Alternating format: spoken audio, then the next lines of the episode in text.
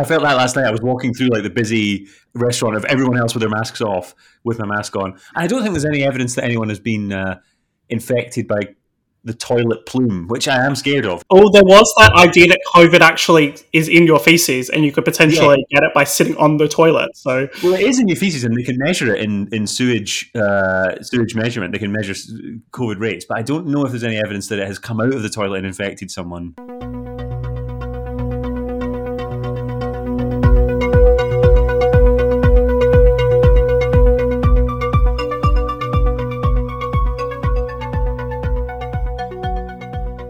Welcome to the Pin Factory, the Adam Smith Institute's podcast. My name is Matthew Lesh. I'm the head of research at the ASI. In this week's episode, I'm joined by my co-host and I head of programs Daniel Pryor, as well as Dr. Stuart Ritchie, lecturer at King's College London and author of Science Fictions.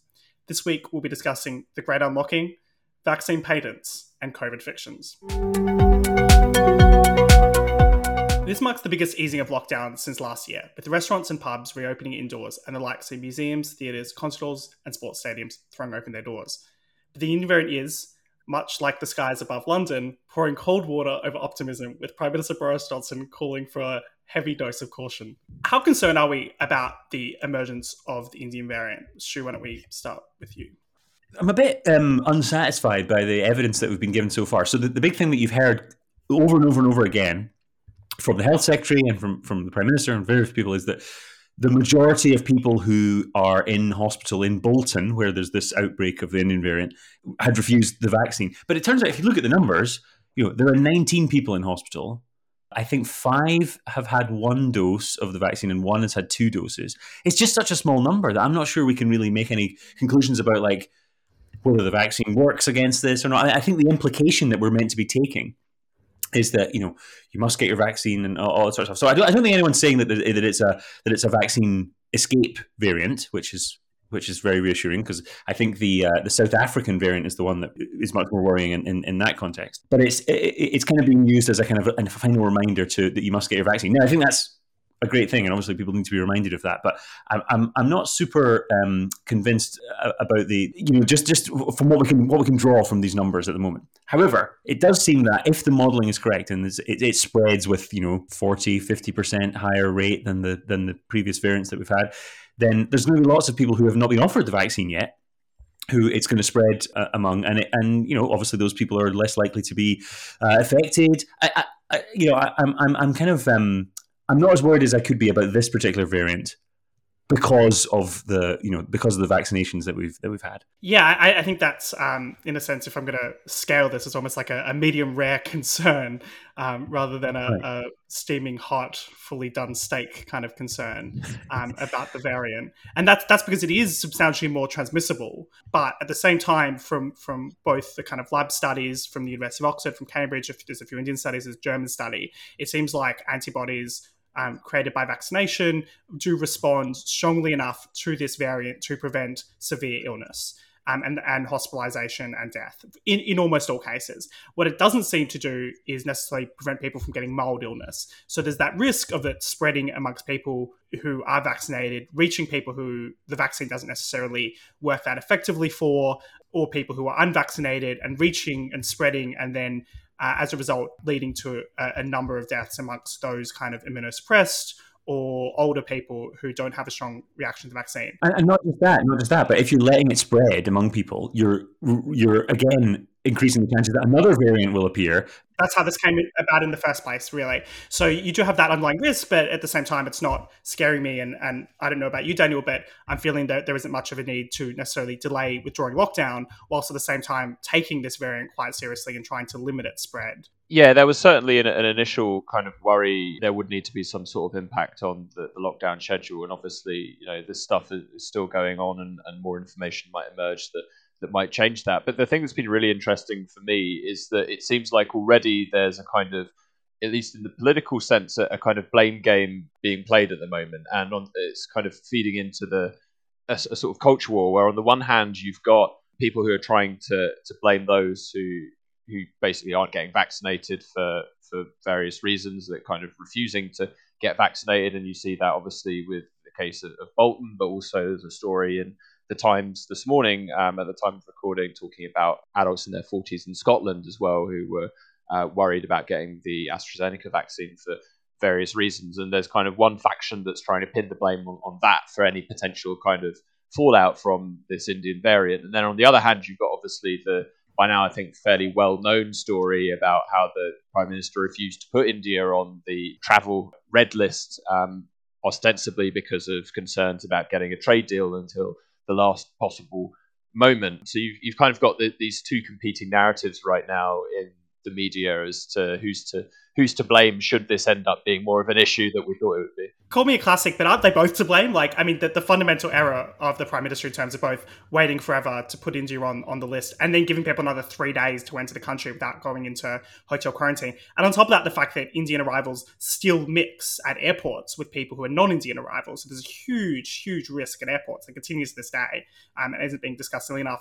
Whilst at the same time, um, vaccine refuseniks also to blame. I mean, if, you, if you're not taking a vaccine, how much should the rest of society be willing to sacrifice for your benefit? If we have a way to protect you and you're not taking that way, um, aren't you not responsible for the causes here? I guess that's a more of a philosophical question, Stu, which is is there a case for delaying the lockdown because of the refuseniks, or is it screw them? If they're refusing to take the vaccine, I'm not being inconvenienced by them. Well, I mean, the problem is that screw them is also screw lots of other people who can't take the vaccine or haven't been offered the vaccine. Um, and I, and, I, I, do, in many cases, feel screw them. And there are some people who are, who are, you know, genuinely confused about this and have, have been, you know, picked up on, you know, some kind of misinformation or, or disinformation about vaccines and, and, and genuinely believe it. There are other people who are not taking the vaccine and are making a big deal about not taking it for political contrarian reasons. And I, we're going to come to talk about those people later, I think. But there are your your political uh, uh, refuseniks, and um, but the problem is that, that they're because of the concept of herd immunity, they're creating a problem for people much much beyond them. It's not an issue of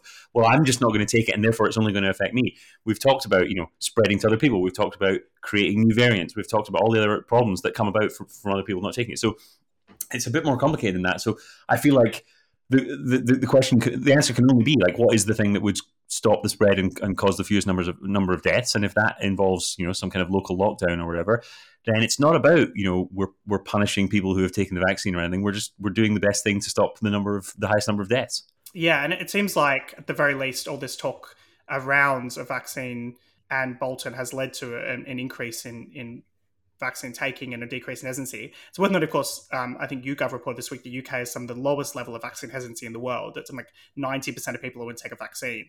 I, I know there was a bit of talk earlier um, in the year and last year about paying people to take a vaccine. I'm not even sure that's necessary in, in the end. What's what's um, your response though, Daniel, in terms of I don't know, let's just do some more local lockdowns again, let's delay the June 21 fully reopening. Would you be sympathetic to the government if, if they took either of those steps? Well, I think at this stage there's probably not enough of a case to be to be going for those sort of local uh, lockdowns at the moment and, and delaying reopening. But that's definitely a matter of opinion. And, and to be honest, I'm I'm not someone who I think has enough information to make a, a fairly good judgment on on whether that's actually the, the right course of action. But one of the, the kind of interesting things here with the, these vaccine refuseniks, and I, and I agree, I, am a very generous man, and I think we should blame both the uh, the refuseniks and the government here. I've got plenty of blame to go around. But one of these things with this story in the Times about um, about people in their 40s in Scotland being uh, refusing to take the AstraZeneca vaccine, it seems to me like this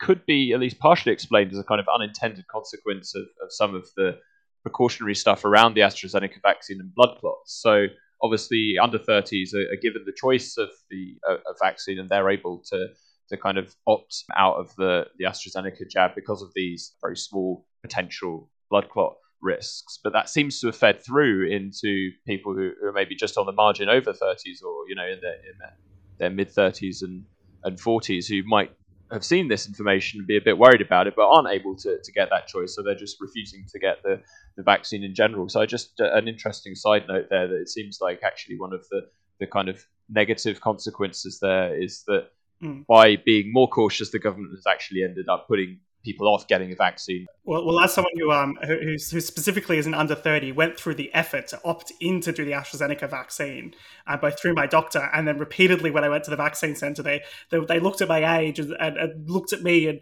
and had to ask special questions to make sure I was aware of the risk. So it's I can appreciate that they, they want to make sure people are informed if they're taking a relatively high risk. I had the vaccine. I actually had no side effects, and I at this point I'm going to say no no blood clots. It's now been about a week and a half, so I might be in safe sailing in that respect. What I'm kind of interested though, more broadly, pulling out a little bit, which is how we are going to learn to live with variants in the longer run. As you've said, this isn't necessarily the worst variant, but there will be variants in future that are increasingly vaccine resistant if it has the same mutation as the South African variant. There's a lot of pressure created by the fact that you have vaccinated populations while you still have the virus circling around the population, which means that if you have someone who is gets the virus, it mutates to a, a vaccine resistant mutation that will spread quite rapidly again in the UK. How how in your view should we go about handling that? Is the solution basically we're going to have to accept lockdowns every once in a while again, or do we need a, a different strategy now that, that we have vaccines? Yeah, I don't think I don't think we, we need to rely on the kind of blunt uh, object of a lockdown every time. I think we uh, rely on the amazing technology of vaccines and get booster shots, right? So I think it's going to be um, it may well turn out like the flu, where older folks are used every year to getting their flu shot. They go to the chemist uh, on the corner and they get their get their flu shot or their GP or whatever it is. There's even a you know my parents have a drive-in service and uh, they, they they had that for their flu shot uh, last you know last year before the COVID thing even started. I think they were using it as a kind of dry run. I think we can use the things we've learned from COVID vaccine not just the actual technology of building the vaccine, but the actual administration and the and the uh, you know getting getting the vaccine out there to uh, produce these booster shots. I think we will need to have this. Not only will we need to have people who have been vaccinated with AstraZeneca, uh, I think we're going to have to probably vaccinate them with an mRNA vaccine later in the year because I think they seem to be more protective against the South African variant it seems. I mean, uh, a lot of the studies are quite small, and it's hard to it's hard to say. But um, uh, I think probably uh, you know we, we that that's where things are going. But I think we're just going to have to get used to taking taking vaccines more often. We take vaccines for lots of other for lots of other diseases. You know, older folks in, in particular. And I think we're just going to have to get you know get used to that as a as a kind of a standard yeah. a standard thing. There was some there was some good news today reporting the FT that there's a the forthcoming study from Oxford suggesting the the AstraZeneca Oxford vaccine it, after a third booster shot creates an extremely high level of antibodies, mm. which, which might suggest that getting those third shots in, particularly before next winter, particularly for the most vulnerable, even if it's not an mRNA vaccine, might still prove quite effective. Um, Daniel, what, what's your thinking in terms of the, the longer term? Well, I think one of the things is uh, you could take a kind of optimistic view of this in the long run. Is that a lot of the the kind of non-vaccine, non-lockdown measures that people have used to adjust to COVID, um, whether it's mask wearing or things like encouraging ventilation in indoor spaces and things like that, we're just starting to really in terms of uh, as a society get used to to doing these sort of things. I mean, I think uh, you know a, a, lot of these measures are very helpful, very useful, and hopefully now more ingrained than they were at the start of the whole crisis. And these things make a huge difference, right? But the, the reason I'm kind of not sure whether I'm optimistic is that there's still you know some some fairly widespread misunderstanding about or, or lack of implementation about things like well ventilated indoor spaces um, and encouraging things like hand washing as the primary method of, of combating the virus, where of course that's not the, the most effective when compared to ventilation. So my hope is that we're we're kind of adjusting in just other basic things as well as the, the yeah. kind of flu shot style setup. Yeah, I, I, think I think in the, the kind of I see it as kind of a medium and then a long term plan, which is in the, the kind of short to medium term, it's making sure you have pretty good border controls to restrict access from, from places where there is a lot of COVID spread to limit the chance of a problematic variant in the first place. Then having good surveillance, good genomics, uh, as well as having good test and trace to try to stop the spread if when it does kind of inevitably enter the UK. And then the third step is about that vaccine updates. That there's basically a global conspiracy that, that meets the World Health Organization twice a year to discuss what should be the, the, in the flu jab, which particular strains of the flu, one for the northern hemisphere, one for the southern hemisphere, and then the, that's kind of sent to the manufacturers. They update the vaccines. They they don't need to go through randomized control trials again because they've already proven that the methodology is safe and effective.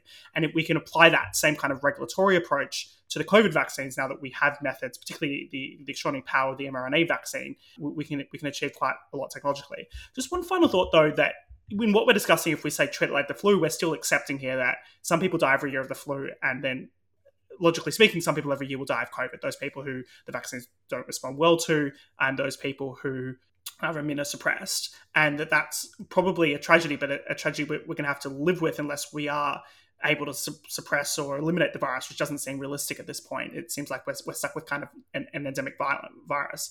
Do we need kind of better, I, I, guess, communication about the fact that there will be some people who die from COVID? It won't be that high number, but we're going to have to live with a small number of people um, dying with COVID, like we accept a small number of people dying from the flu. I, I do think that when, when we say the um, the numbers, uh, uh, you know, oh, the, hundred thousand people die of the flu or whatever it is, you know. And there was a, there was a talk from there was a, a lecture that Chris Whitty did when he talked about this, and I think he was just making the point that you were making there. But the way he talked about it was as if it's fine if we just kind of let these people die, but obviously it's extremely bad, and we should be doing something about that, right? We should be trying to vaccinate more people with flu vaccines. We try we should be trying to and I must say, we should be trying to make better flu vaccines, which I think we're, we're, we're working on right now. You know, um, there, there, are some even been some advances in the last in the last year, and so I, I find I find the, the, the terminology quite weird from to hear from doctors to say, oh well, we'll live with all these people dying. No, no, we'll, we can do our very best to stop that from happening, and we've learned lessons in the COVID pandemic which we can apply to those other situations too. Well, talking of learning lessons from the COVID pandemic, let's move on to the next discussion about vaccine patents. The Biden administration has thrown their weight behind a WTO proposal to waive vaccine patents in order to try and increase the global supply of vaccines, which I think was a bit of a surprise for a lot of his European allies. Um, I guess first off, and the kind of the big question here is, well, is there actually a decent moral case for withdrawing patents in the middle of a global pandemic? What's the kind of role of patents in speeding up or increasing vaccine production? Are they actually necessary to encourage this sort of innovation? And, and is now the time to, to, maybe rethink how they operate? I guess, uh, Matthew, if we go to you first. Look, I think there's something quite morally alluring about get rid of vaccine patents and we can just produce all these additional vaccines and, and we can solve the world's problems. I think that is a very simplistic and, and quite frankly, from everyone who's who's in the, the, the industry and who understands it quite well, quite a ridiculous claim and also underestimates the kind of longer term costs of, of abolishing patents on vaccines. So, to start, there is no bottleneck when it comes to intellectual property and vaccines. The issue when it comes to using vaccines is all about the supply of the the, the inputs to the vaccines um, and access to the, the skilled individuals, access to the machinery like cell culture, tanks and bags, mixing equipment, filtration apparatus, all these kind of very advanced quality assured, very complex machinery that relatively few people in the world produce. And now we're trying to scale up our production very quickly.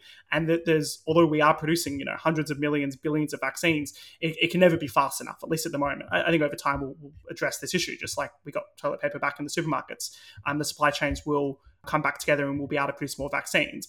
Getting rid of patents won't do anything to do that. There are not vaccine factories sitting there saying, geez, I could produce the Moderna vaccine, but I, I don't have a patent to do that. And the reason why we know that is because Moderna's already said that they're, they're willing to not enforce their, their, their patent. And all these companies are actually working very hard to ensure that their, their patents are accessible, particularly in developing countries, and to produce as many vaccine doses as possible. They have no incentive to limit um, production at this point, particularly with the world's eyes on them.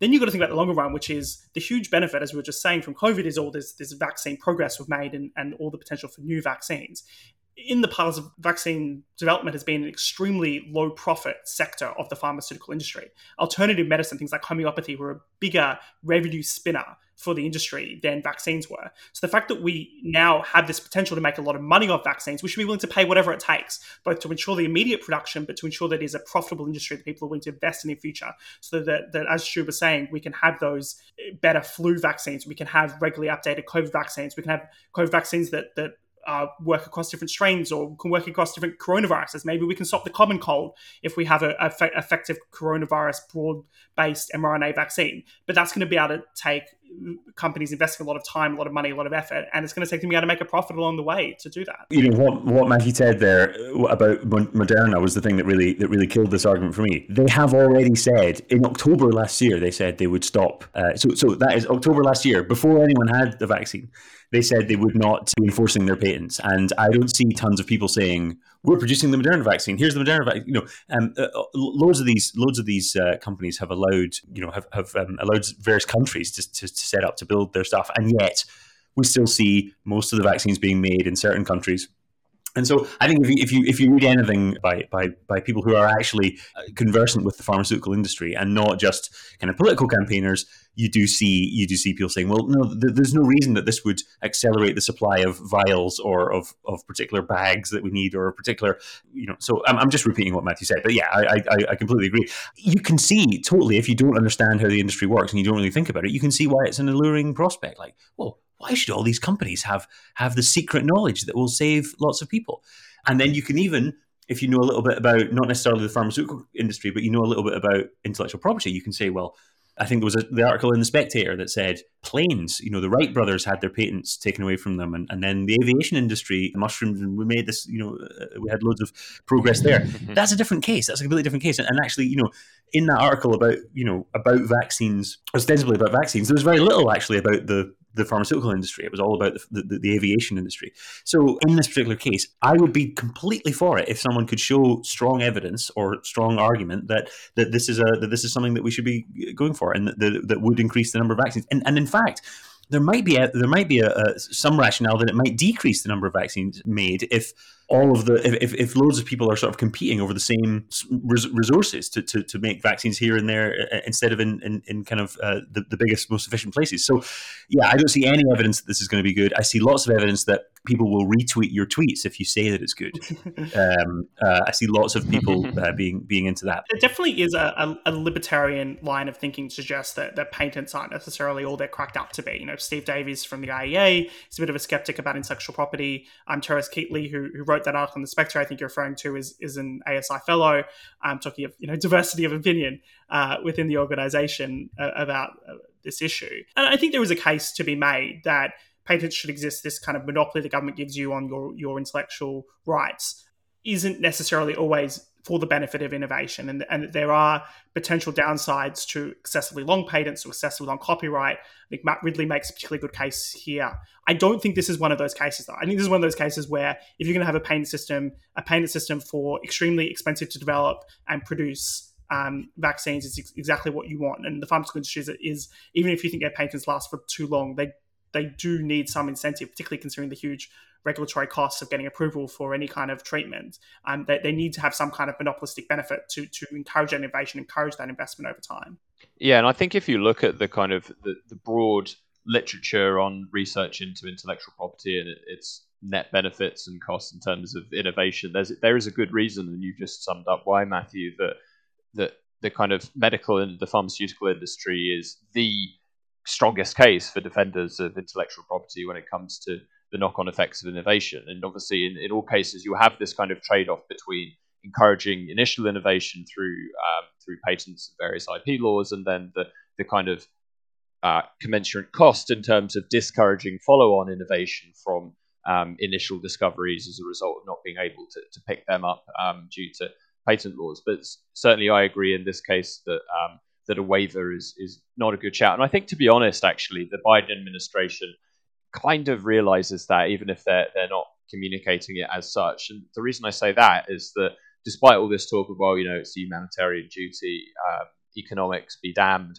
I think that they realize that actually the kind of manufacturing bottlenecks are far more important when it comes to increasing vaccine supply. And also, it seems like they'd be happy enough to settle with some kind of smaller licensing agreements rather than go through what will be a fairly drawn out um, WTO negotiation process if they are going to pursue this in, in any sort of seriousness. At the end of the day, it's going to take months if they go through the WTO channels to have any sort of impact if this is what they want to do. And going through this for months when the key issue is to do with more simple supply bottlenecks and to do with input supply and things like that is probably not the best use of their time.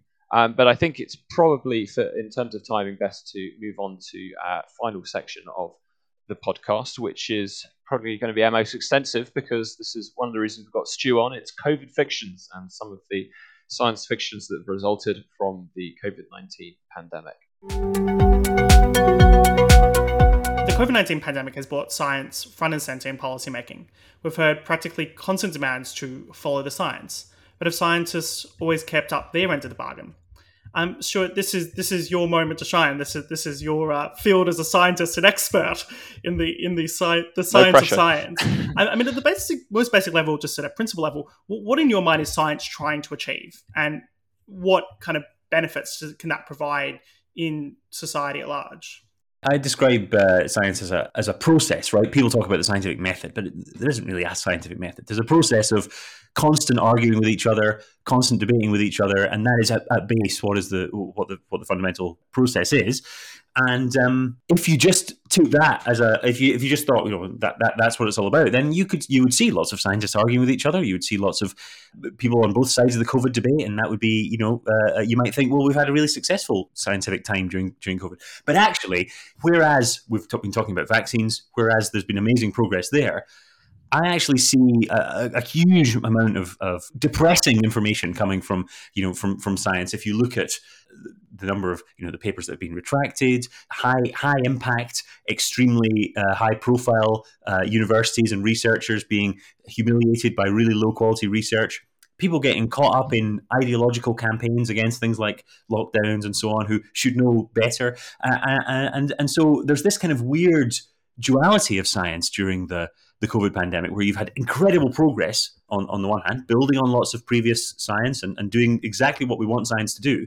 And on the other hand, you've, you've had this morass of really low quality, hyped up, uh, bad research on, on, on the other. But I think we can learn from both, right? So there are I, don't think there's anything um, particularly new to this. It's like uh, these are all the problems that you know I was writing about in my book. And, and, what's the name of your book, and where can our listeners purchase it? The, the, name of the book is Science Fictions: Exposing Fraud, Bias, Negligence, and Hype in Science, and you can get it in all good bookshops now. You can also, of course, get the the audio book, which is a fantastic listen, and uh, Stu himself narrates it, which is a real treat. It's me, and I'm talking somewhat more slowly. Oh, that's nice. Than I would that's nice.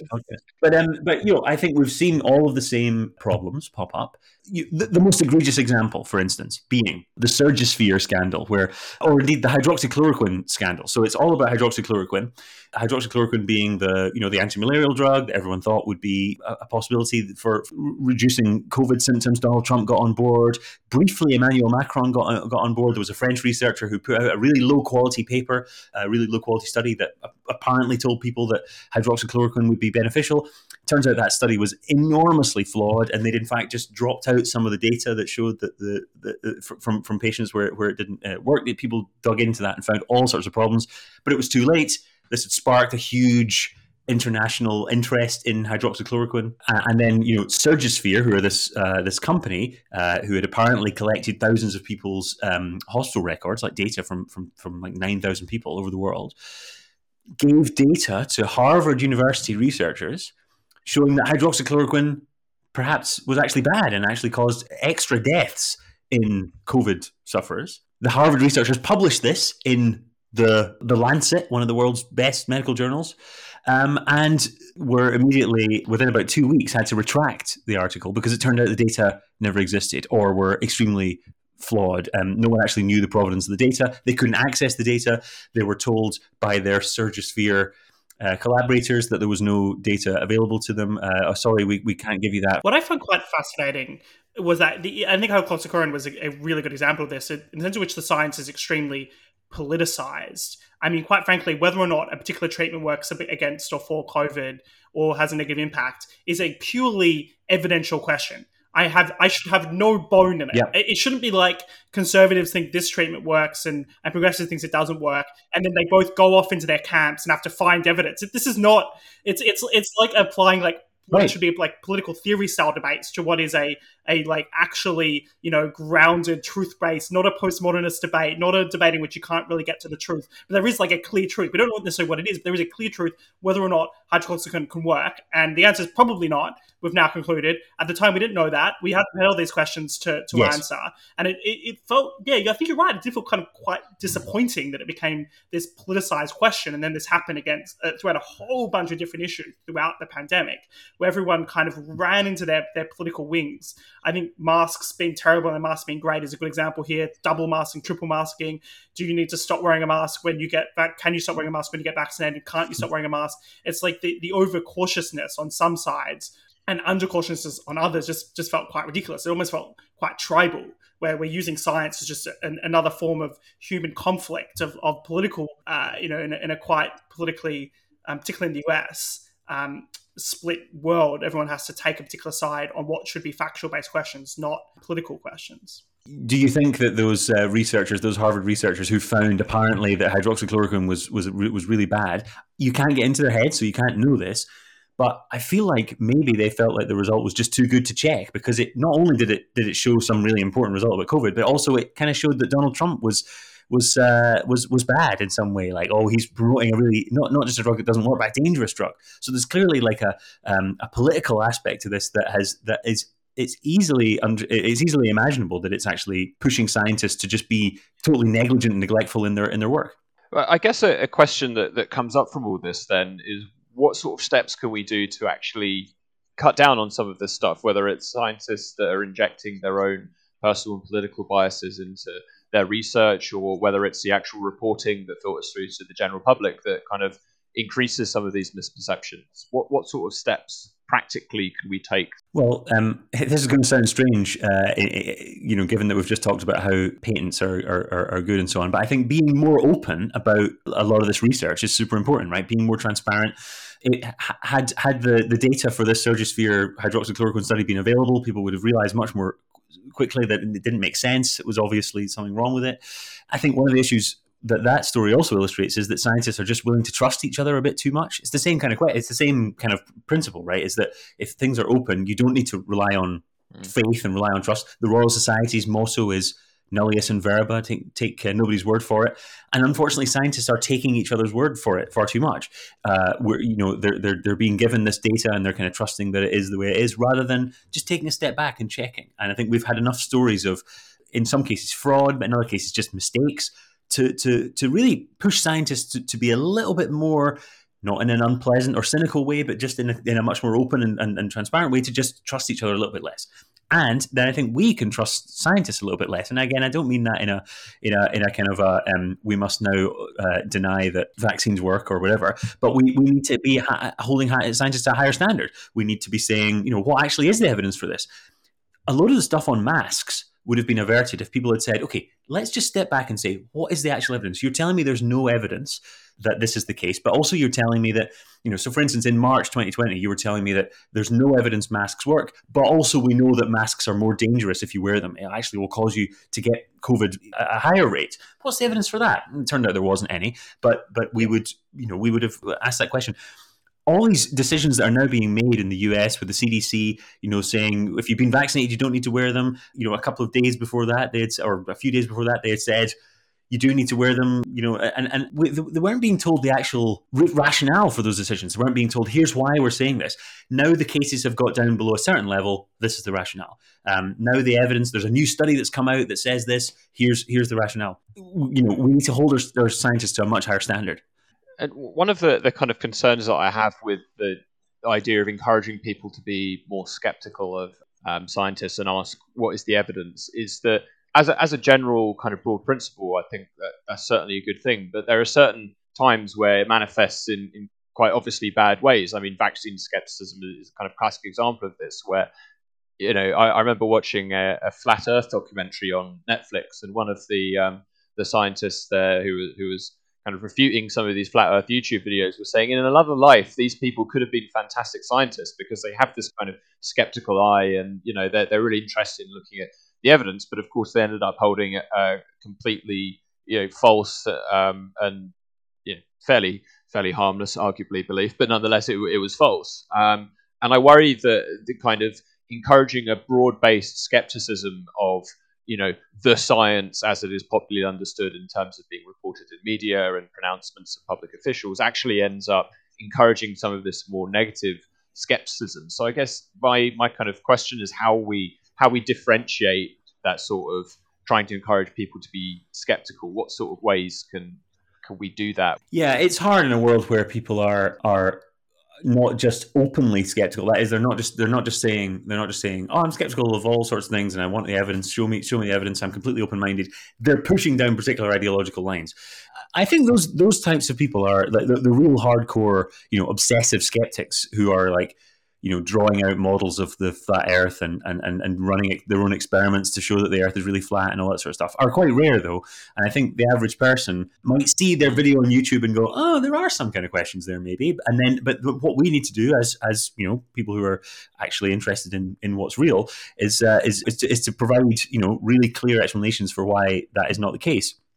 I think scientists could could do you know themselves some favors here by by not hiding all their research in completely incomprehensible language. They could be doing their they could be doing their best to communicate what they're doing and and and and um, and actually actively going going after some of these uh, some of these false views as well. And um, a, a, lot of the um, you know you've you've seen responses from scientists saying, "Well, that's that's that's not true," and then kind of moving on rather than trying to explain why some of the COVID stuff is not true, trying to explain why some of the, the lockdown skepticism stuff is, is, is not true. And sometimes we just have to admit that actually, you know, we don't really know the answer to to, to, to these questions. And I think be, making people more aware of that. Uh, but I think there's a broader there's a broader question though, which is making people more aware of what the scientific process actually is, which goes back to the first question. Like where did all these scientific journal articles come from? They're not gospel. They're not from some kind of, they're not handed down to us on, on, on stone tablets, a scientific paper if you were more aware of how scientific papers come about, which is there's a kind of very human process of doing the research, and there's another very human process of reviewing it, and then there's another very human process of getting it published, and so on. Then I think people would put a little bit less stock in, in, in each individual scientific paper, uh, uh, and it would be more beneficial for our kind of um, our, our, general mature understanding of science overall. I think if you build science up as this unquestionable edifice of facts that we must never uh, go against, then I think this when you start to see the slightest little uh, uh, chink in the armor, then people think, oh well, the whole thing must be, you know, it's not perfect, and therefore it, it can't it can't possibly be real. I think you saw that in some of the climate change stuff. Some dodgy emails from. Uh, from some climate scientists at the University of East Anglia, that must mean climate science is uh, is completely false. If we hadn't built science up as this, this the science is this, and and the, you know there is this uh, unquestionable consensus, then I think um, that stuff would have would have um, kind of come out in the wash. Premise: You need to acknowledge that science, as you've said, is a process, and scientists themselves are humans, and they suffer from groupthink. And I think we saw a lot of groupthink at the start of the pandemic on issues like border closures don't do anything, and masks don't do anything, and uh, all these other kind of consensus that we need to have herd immunity through general community spread of the virus. And then when they come to those conclusions, they then also suffer from motivated reasoning. So, um, one moment that struck me was Jenny Harries, the, the deputy CMO, sitting down with Boris Johnson talking about masks and her giving, you know, exactly what you said earlier, which is her warning that if you wear a mask, you know, it could spread bacteria and increase your chance of getting the virus. And that just seems like a, a case of wanting to, uh, an outcome, which is to advise against masks, coming up with a reason, a logic, you know, where she's a smart person, she can come up with another reason to explain why it's a bad idea. But then, then I think the real underlying issue is when you exaggerate the certainty and you use your authority to uh, exaggerate this uncertainty, uh, to exaggerate the certainty, not acknowledge the uncertainty. And this is kind of what I wanted to, to go into next, with a bit of discussion about the interaction between kind of science and policymaking. I think this is an issue which we struggle through a lot. And towards the start of the pandemic, particularly the UK government, the whole overarching narrative was we're following the science. They spoke a lot about the science, uh, which I'm sure Stu, you can explain much better than me why is a ridiculous concept. That There's never the science. Science is as not a thing. It's not a it's, it's, not a gospel given by whatever Chris Whitty happens to think today. It's it's a process involving a lot of uncertainty. and, and then it felt like the politicians were hiding behind the science, and they did this for quite a while. When they started getting questioned about, well, why didn't you lock down early? Was they said was the science? I'm like, well, it was what some scientists happened to think at some time, and other scientists thought something different. It, it seems like in, in, politics you look for certainty, and then scientists get co-opted by politicians to exaggerate that certainty, and then present that to the public as a as a fait accompli, and that works for a little while, but then it kind of all broke down and and made everyone look a little bit stupid when reality hits, the world is complex and we don't really know what's going on that well. And even the best scientists didn't really know what they were doing very well and they didn't have particularly good information. You know, it's almost like a Hayekian problem here. The whole process broke down and you could no longer depend on the science. And then you started getting all that, that kind of skepticism about COVID, about the pandemic, because we were lied to about so many things at the start, or at the very least, I'm not lied to, but it, told exaggerated versions of what the certain truth was, and then the natural reaction of a lot of people. So, do you see that kind of flow of, of what happened in my mind, which is we went from that process of science being kind of overused in policy making without the uncertainties being acknowledged, and then we saw a lot of skepticism about science. Do you see those things as connected? Yeah, you saw the same arguments uh, being used uh, by people who are anti-mask, you know, later in the year last year, or, or and, and indeed now, as the the institutions, the authorities, the, the, the governments were using in the early pandemic because they were so strongly uh, uh, certain about it. They, uh, you know, exactly as you were saying, they had this really strong uh, uh, view that you know you had the U.S. Surgeon General putting out a tweet in all caps saying. You you do not wear a mask, you know all, all, this sort of stuff. I mean that that's that's extremely strong public health messaging, and there is this tension. And I'm not I'm, I'm by no means saying I know how to resolve this tension between needing to have strong, clear messages that are understandable to everyone on one hand, and needing to express uncertainty on the other. Right? I, I don't know actually know how we address that tension, and I'd be interested to hear what you think because I've you know I've been thinking about how to do this, and um, I, am really I'm really not not sure that this can even you know that this can, can effectively be done uh, because as you say science is extremely complicated and extremely uncertain in a lot of in a lot of ways and yet we do need to communicate stuff like hands, face, space. Right? That's a really that's a that's a memorable sort of. I think now I, now I memorize it. I think at the start I was having it's trouble. Like classic Borisism. I mean, Boris, Boris is the communicator. Yeah, that, that's yeah. what he was he was best at doing. Well, you need to have things like that, but the problem is that it becomes kind of ossified, right? Hands are now like we don't need to worry about that. We know that that's a tiny, tiny, tiny portion of uh, of of, of uh, actual you know spreading events of the virus. So, c- could there have been uncertainty about that? Could we have said hands not so certain. Face, kind of, you know, we're really certain. Space, well, uh, yeah, we think keeping away from people is good. Like that's not that we couldn't have put that into a into a public health slogan. So you know, I, I don't know how we how we address this tension of like uncertainty and need for certainty. On on, on the other hand, I think it might be a kind of intractable thing. I know there are people in the world of like science communication doing research on this, but I don't know how good that research is. Yeah, I, I, I, disagree. I think we can 100% do that. We just adopt the kind of language of, say, the Cochrane reviews and put that in really, really um, good public health communication messaging. So hands, space, space, dash, moderate certainty in all caps um, as a tweet, and then we're absolutely sorted. Uh, as soon as we get, as soon as we get people familiar with the various um, kind of kind of ratings from Cochrane review style um, publications that will, will, will be absolutely fine. But I, I think you, you, you spoke about it briefly there, Stu, that the key here is that we need more research, right? We need more research on what does work for trying to square that circle of um, simple messaging and accurate communication of certainty. Um, and it could, I, I, mean, for all I know, I, am not familiar with the literature. It could be that my hands face space moderate certainty is is not actually the worst solution, or it could be that it's absolutely terrible and it doesn't work. But it seems like maybe before the the pandemic there was there's obviously been research in this space for, for quite some time, but I think it's reinforced the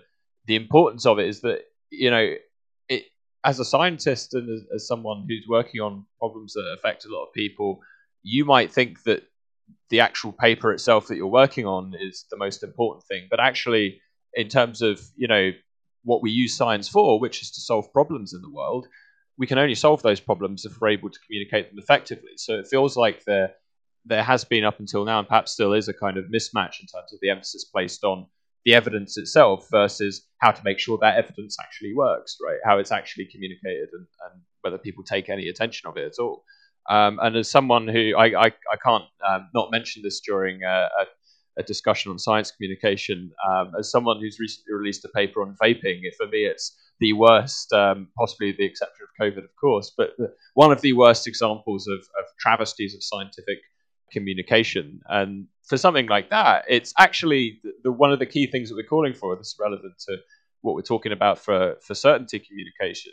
One of the things that we're calling for is just saying vaping is at least 95% safer than smoking on vaping packaging, for example. And that to me is quite a good example, actually, of how, you know, there, there's not, there, there's still some uncertainty about that final 5%, and you're communicating that in the statement, but you're also making a very clear statement uh, at the same time. I think there's a bit of a political temptation, um, and let's call this the Boris temptation, which is to express kind of certainty and confidence and you can even say that, that that is admired as a quality of leadership is well you know i think you should probably wash your hands and you know yeah wearing a mask on the balance of probabilities is probably helpful. As you said that doesn't really do much.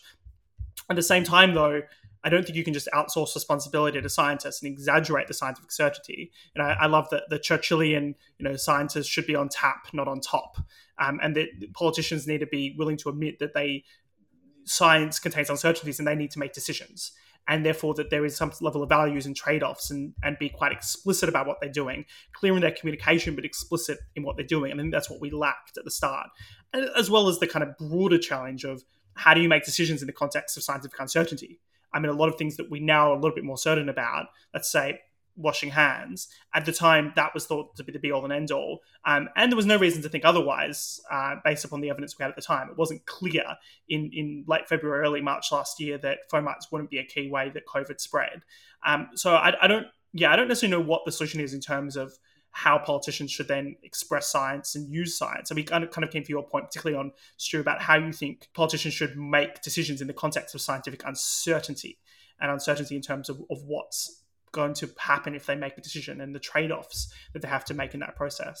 It's very hard to say. I mean, you know, every situation is is is it kind of needs to be taken on its on its merits. But the um, you know, if you had had politicians making decisions against the scientists uh, uh, or in the face of what the scientists were advising in early March last year, you would have had a lockdown much earlier, probably, because you know the scientists at the time were saying herd immunity is really important. We need to, uh, uh you know, probably most people have a mild uh, disease, and you just needs to it needs to spread through the, the, country. Now, I don't know what level of certainty they were attaching to the advice they were giving at the time. So, I, you know, you need to look back and see the, the specific papers, and perhaps a lot of that stuff will come out in the inquiry that has been recently announced. But um, you know, at that point, it would have been really nice for science for the for politicians to say, "Well, actually, this doesn't really make sense to us, infecting lots and lots of people with with this uh, virus.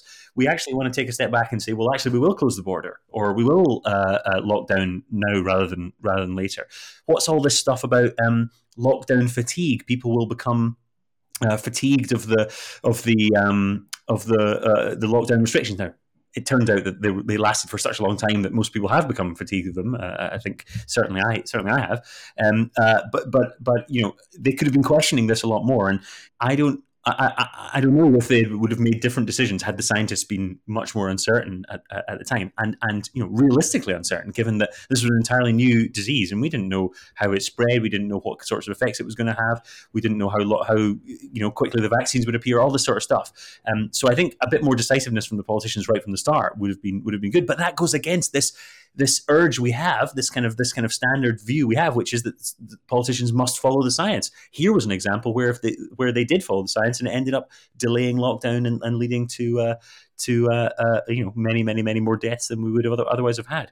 So I think there's probably another book to be written on uh, on uh, on how we communicate this stuff and and and how we deal with experts in general. Yeah, a, a case of this that, that, really comes to my mind was the decision by the US, by Australia in particular, to, to shut borders to China at the 1st of February. Now, that was probably a little bit too late, but if anything, particularly in Australia's case, saved um, the country from a, a, huge number of infections was was going ahead of what the World Health Organization recommended, was heavily criticized as int- intrinsically xenophobic, was not the expert consensus, but ended up being um, a kind of gut-based decision and an instinctive decision by Trump, by Scott Morrison to, to shut the borders. And that decision was brilliant, like absolutely brilliant. It was it was it was the best decision they could have made. It didn't work in the US case, whatever, but did work in Australia's case because it just kind of timing and dynamics factors behind it. So thinking about that as like a case where the scientific consensus was wrong, the groupthink was wrong, the motivated reasoning was wrong, and they're willing to make a different decision. So it clearly shows you've got to be really uh, careful and, and, and thought thoughtful about how you, you use science in policymaking and, and how you, use the experts that are, that are presenting before you. But on that note, I think this has been an, an excellent discussion. So thank you very much um, for listening to today's podcast. My name is Matthew Lesh. I'm the head of research at the ASI. You've been listening to our uh, head of programs, my co-host Daniel Pryor, as well as our special guest, Dr. Stuart Ritchie, who's a, a lecturer at King's College London, as well as an excellent author of a fantastic book called Science Fictions. If you've been enjoying the podcast, please do subscribe, and we'll be back in your ears next week.